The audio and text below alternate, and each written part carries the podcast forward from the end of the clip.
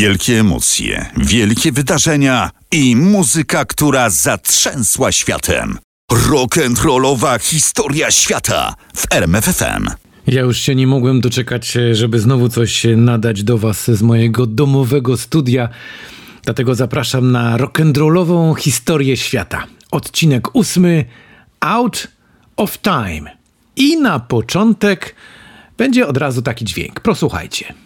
Hey, I can't find nothing on the radio. Uh, yo, turn to that station.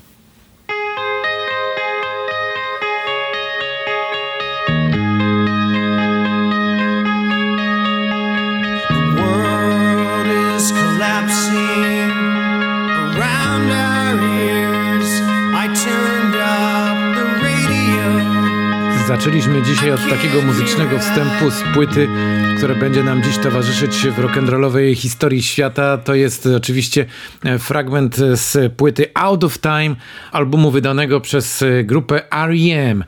Właściwie to dziś będą takie historie z grupą R.E.M. e, w tle.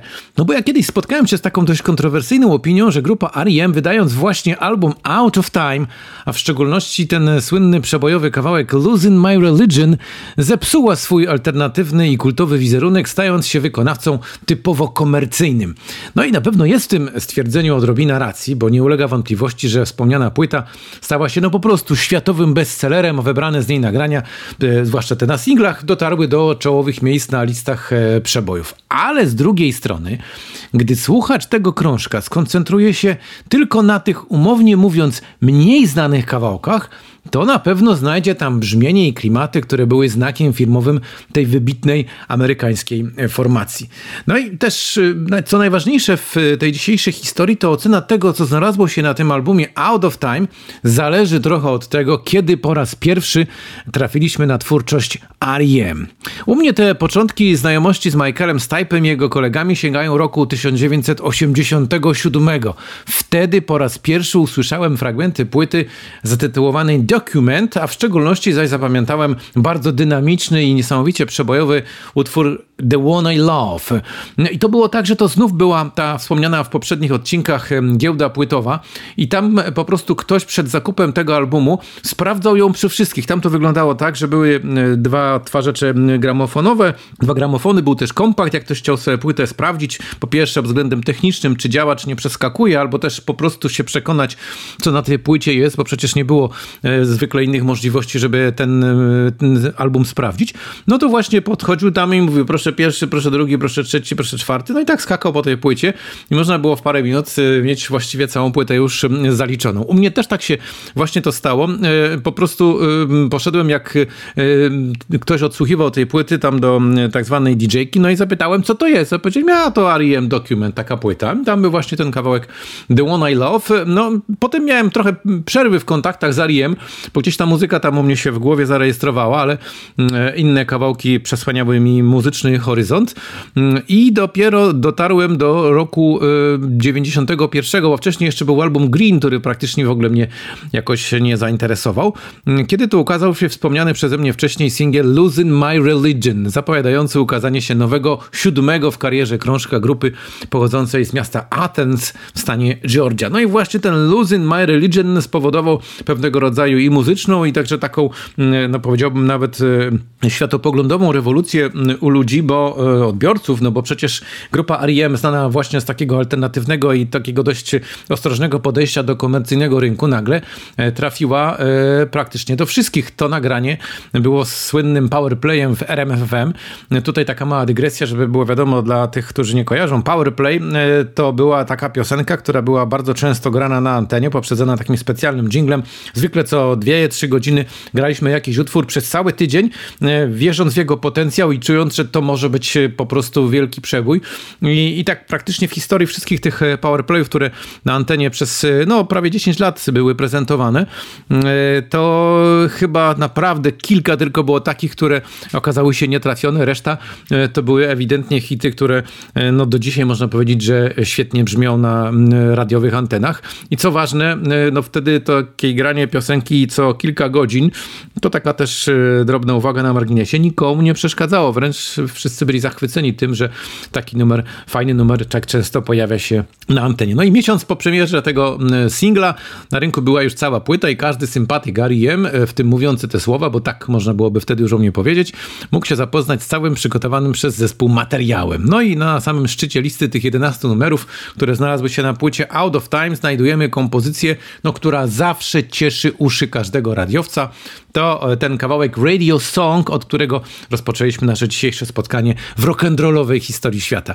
E, No, ten numer to właśnie taka e, melodyjka, która już od razu pokazuje, o co w tym wszystkim będzie chodzić. Od razu wysyła komunikat, że na płycie nie zabraknie ciekawych muzycznych pomysłów i dźwięków dających po prostu dużo frajdy podczas słuchania. Uwielbiam to słowo frajda, bo ono jest takie bardzo pojemne i zarazem jednoznacznie określa, w jakim człowiek jest stanie.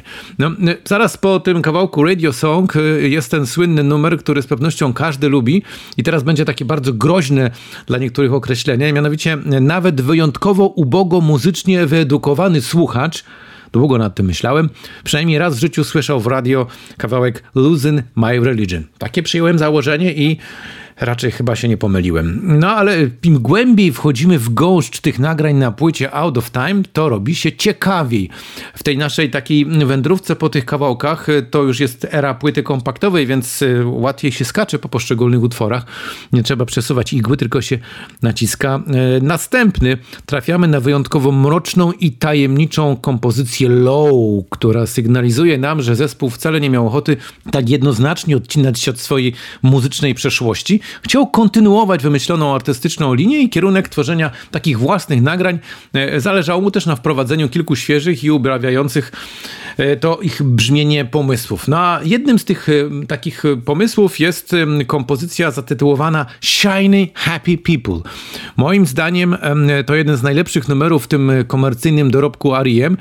Jego wysoką wartość dodatkowo podkreśla obecność słynnej wokalistki Kate Pearson, znanej z występów w grupie B-52. To są m.in. ci, którzy być może kojarzycie, nagrali taki kapitalny kawałek zatytułowany Love Shack. Ona też e, później nagrała z Iggy Popem e, niesamowitą kompozycję zatytułowaną Candy, zawsze uśmiechnięta i lekko zakręcona płomienno-włosa Kate. No i teraz jak sprawdziłem, to aż mi się gorąco zrobiło, bo Kate Pearson niedawno skończyła 72 lata. To może e, zagrajmy sobie fragmencik tego Shiny Happy People, bo to naprawdę taka fajna kompozycja, bardzo proszę. O, słychać go? Słychać go, pewnie. No to niech sobie chwilę pogra, bo to jest melodia, przy której od razu człowiekowi robi się cieplej na sercu.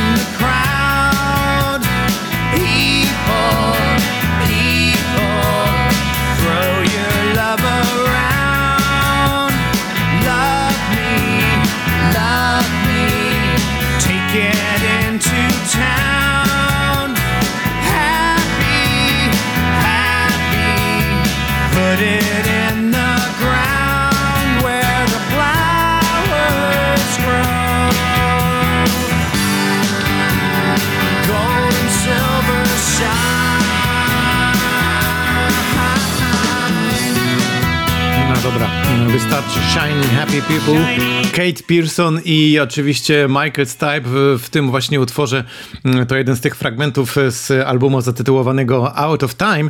Album Out of Time ma dość istotną zaletę. Można go słuchać wyrywkowo. Nie trzeba mu poświęcać całych 45 minut, by zapoznać się z jego zawartością, bo właściwie każdy kawałek, każda kompozycja jest taką małą muzyczną historią, opowieścią, która wyjątkowo łagodnie trafia do uszu słuchacza, no i nie daje mu, co ważne, żadnych powodów do znudzenia.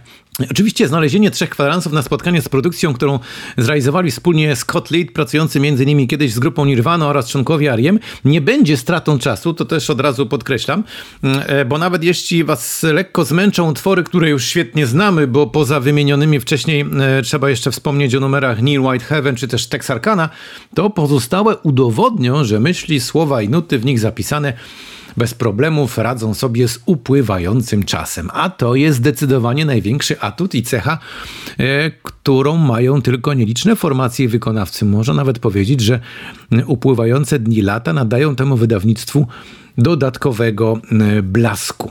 I w przypadku grupy R.E.M. e, jest jeszcze jedna ważna historia, którą tutaj powinienem e, w- dołączyć do tego całego zestawu opowieści o albumie Out of Time. Mm, To jest wyprawa do Pragi na koncert latem 1995 roku moim nowym czerwonym Fiatem Punto. Trzeba tutaj jeszcze dodać, że Czesi to było kilka lat po tym, jak stali się państwem pod nazwą Czechy po rozpadzie Czechosłowacji. Byli bardzo wtedy wrogo nastawieni do Polaków. Polowali wręcz na każde auto z polską rejestracją. Chodziło czy to o przekroczenie prędkości, czy parkowanie, czy jakiekolwiek inne rzeczy. Po prostu ścigali Polaków strasznie. No i e, jak wtedy przyjechałem do tej Pragi, no to też trzeba się tam było jakoś odnaleźć. Przypominam, że to jest era bezsmartfonowa, wyłącznie mapy papierowe, plany miast i tak dalej. Trzeba było znaleźć się w odpowiednim miejscu, przy odpowiednim hotelu, zaparkować, upewnić się 10 razy, czy przypadkiem nie ma tam jakiegoś zakazu albo y, niedozwolonego ym, parkowania, albo czegoś, co by sprawiło, że za chwilę by się pojawiła pewnie policja i zaraz by im wylepili jakiś mandat. Na szczęście to się udało. Mm, Koncert y, miał się y, odbyć 11 lipca, ale ja w Pradze byłem już dzień wcześniej, bo wtedy była zaplanowana konferencja prasowa z zespołem. No i udało mi się na tę konferencję prasową wbić. To wtedy też nie było takie dość oczywiste, bo y, no, tam przede wszystkim y, wpychali się na tą konferencję koledzy z cz- czeskich y, i słowackich y, rozgłośni. E, Ja tam też gdzieś się wbiłem, bo to w takiej małej salce panowie się zebrali. Mm, e, Nie udało mi się zadać pytania, ale udało mi się przy wyjściu zespołu z konferencji dopchać do e, Michaela e, który nagrał zawsze pożądane w każdej rozgłośni tak zwane ID, czyli taką zapowiedź najkrótsze w historii, jakie mogło być, no bo on był w biegu, w ogóle tak naprawdę nie wiedział o co chodzi. I ja mu tylko powiedziałem, na czym mnie najbardziej zależy, a on do mikrofonu krzyknął Michael Stipe RMF. I tyle. No ale to już zawsze było coś, jakiś e, fajny element z konferencji prasowej. No i y, to jest sytuacja, która była dość niecodzienna i zarazem y, smutna dla wszystkich fanów grupy R.E.M., y, bo na, następnego dnia po tej konferencji prasowej miał być ten koncert. Na szczęście w tym hotelu, w którym ja mieszkałem, było biuro prasowe, no i wczesnym popołudniem pojawiła się informacja, po prostu, że koncertu nie będzie. Ktoś tam, czy wiem, czy zadzwonił do pokoju, czy była po prostu karteczka w recepcji dla osób, które w tym hotelu przebywały, że po prostu koncert został y, odwołany. No też proszę sobie wyobrazić, że to w, w czasach, kiedy y, możliwości komunikacyjne były bardzo ograniczone, bo przecież wtedy nawet komórki nie miałem, to w ogóle to byłem po prostu takim zwykłym człowiekiem, który gdzieś tam sobie pojechał do Pragi na koncert. E, Nie było możliwości jakiegoś szerszego e, zakomunikowania tych e, smutnych wiadomości, e, nie wiem, przy pomocy e, innych e, sposobów, jak nie, pewnie w telewizji był jakiś komunikat, być może w, w radiach, e, które w Pradze nadawały też te e, smutne e, wiadomości przekazywano. Okazało się, że basista zespołu Mike Mills musiał przejść pilną operację brzucha w celu usunięcia jakichś e, wzrostów jelitowych.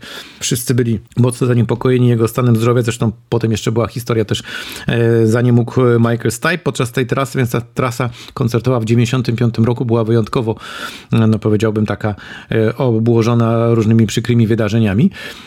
No i okazało się, że sporo ludzi już też, jak to zwykle w czasie takich koncertów, bo to był koncert zaplanowany na stadionie Slawii w Pradze, więc już tam po prostu pod ten stadion szło. Ja tam też z ciekawości poszedłem zobaczyć, jak to wygląda, no bo nawet jak już nie ma tego koncertu, to chciałem zobaczyć, gdzie będzie to miejsce.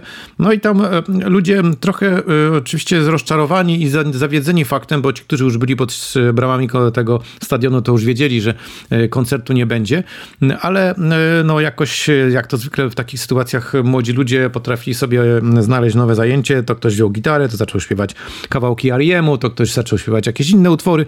I generalnie była taka atmosfera pikniku, bo też piękna pogoda była wtedy, to jest e, środek lata, ciepło, przyjemnie, więc e, taka typowa atmosfera koncertowa. Niektórzy też żałowali, bo e, tam oprócz R.E.M. jeszcze mieli być wykonawcy, którzy supportują ich, czyli ekipa pod nazwą Belly oraz The Levelers, to w tamtych czasach były też grupy bardzo popularne, zwłaszcza tutaj w Europie, no ale oni też musieli poczekać do następnej okazji, żeby się zaprezentować szerokiej publiczności właśnie e, w Pradze. No, po prostu wróciłem do Krakowa po tym koncercie, nawet trochę wcześniej, no bo też nie było sensu czekać do, do wieczora. E, Na pewno rozczarowany, na pewno smutny z tego powodu, co się wydarzyło, no, ale z drugiej strony miałem jeden atut w ręce w postaci tego najkrótszego w historii IDISa Michaela Stipe'a, e, który też potem wielokrotnie został wykorzystany na antenie mm, RMFFM. No i y, wydaje się, że to już byłoby wszystko, jeśli chodzi o dzisiejsze spotkanie mm, z grupą R.E.M. i albumem Out of Time. Ale nie, nie, jeszcze będzie jedna historia. To jest niezwykła historia dotycząca e, tym razem płyty zatytułowanej Automatic for the People, bo na tej właśnie płycie był taki kawałek zatytułowany Sidewinder Sleeps Tonight. On e, brzmiał mniej więcej tak, proszę go posłuchać, mamy tutaj go gdzieś chyba teraz. O, on tak się zaczynał.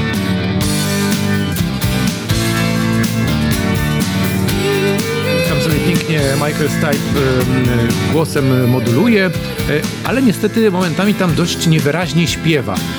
My nie mieliśmy e, tekstu tego utworu. E, To było chyba takie wydanie, w którym na mm, okładce płyty po prostu nie było wklejonych tekstów. W związku z tym nie dało się specjalnie odkryć jednego bardzo istotnego fragmentu, który można powiedzieć, że pojawił się w refrenie e, tego utworu. Zresztą zaraz do tego dojdziemy.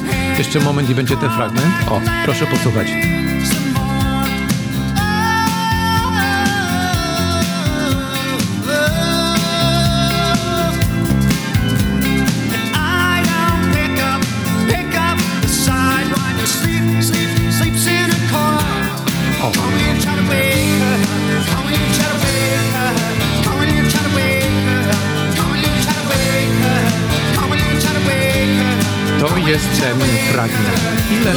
Domysłów, ileż to było zastanawiania się, co on tam śpiewa, co myśmy tam mogli wymyślić, jaki tam jest fragment. Jak jakiś heartbreaker, to każdy słyszał przynajmniej e, ze dwa albo trzy razy i był przekonany, że tam chodzi jakiś heartbreaker.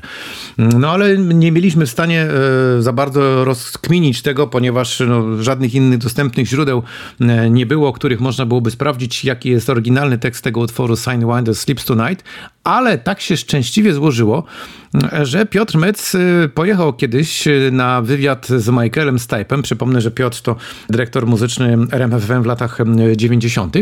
No i y, po prostu zapytał go wprost. Michael, co ty tam śpiewasz w tym utworze Signed Wonder Sleeps Tonight? I napisz mi tutaj na kartce. Tak mu powiedział, napisz mi tu na kartce, co tam jest w tym refrenie. No i wyobraźcie sobie, że Michael Stipe mu napisał. I tam nie było żadnego heartbreaker, tylko tam było call me when you try to wake her up. Czyli zadzwoń, kiedy będziesz próbował ją obudzić. Call me when you try to wake her up. No tak to zaśpiewał, tak połączył te sylaby w tych, utwo- w tych e, słowach, e, że no właściwie ciężko było e, przy takim normalnym, wielokrotnym nawet słuchaniu przy dobrej znajomości języka angielskiego po prostu odkryć te właściwe wyrazy. Na szczęście to się udało zrobić dzięki Piotrowi i od tego momentu wszyscy byliśmy spokojniejsi, mieliśmy większy komfort słuchając tego utworu. Zresztą to fajna kompozycja. Tak na marginesie też, zresztą album Automatic for the People to jeden z tych krążków, które z przyjemnością gdzieś tam mam na półce i z czasem z sympatią e, na nie spoglądam. To tyle jeśli chodzi o dzisiejsze spotkanie w tym podcaście pod nazwą Out of Time w rock'n'rollowej historii świata. Mm, Mam nadzieję, że znajdziecie chwilę, moment, y, może nawet y, trzy kwadranse, żeby zapoznać się z muzyką grupy R.E.M., chociażby z tego krążka Out of Time, bo to jest taka muzyka, która po prostu w żaden sposób nie ma żadnego ładunku, który by mógł kogoś podrażnić, który mógłby kogoś jakoś źle nastroić. Po prostu fajnie, dobrze zagrany rock and przecież taką muzyką y, zawsze jest najłatwiej poprawić sobie nastrój. A rock'n'rollowa historia świata powróci do Was w kolejnym odcinku zatytułowanym Two Rooms. Dziękuję i do usłyszenia.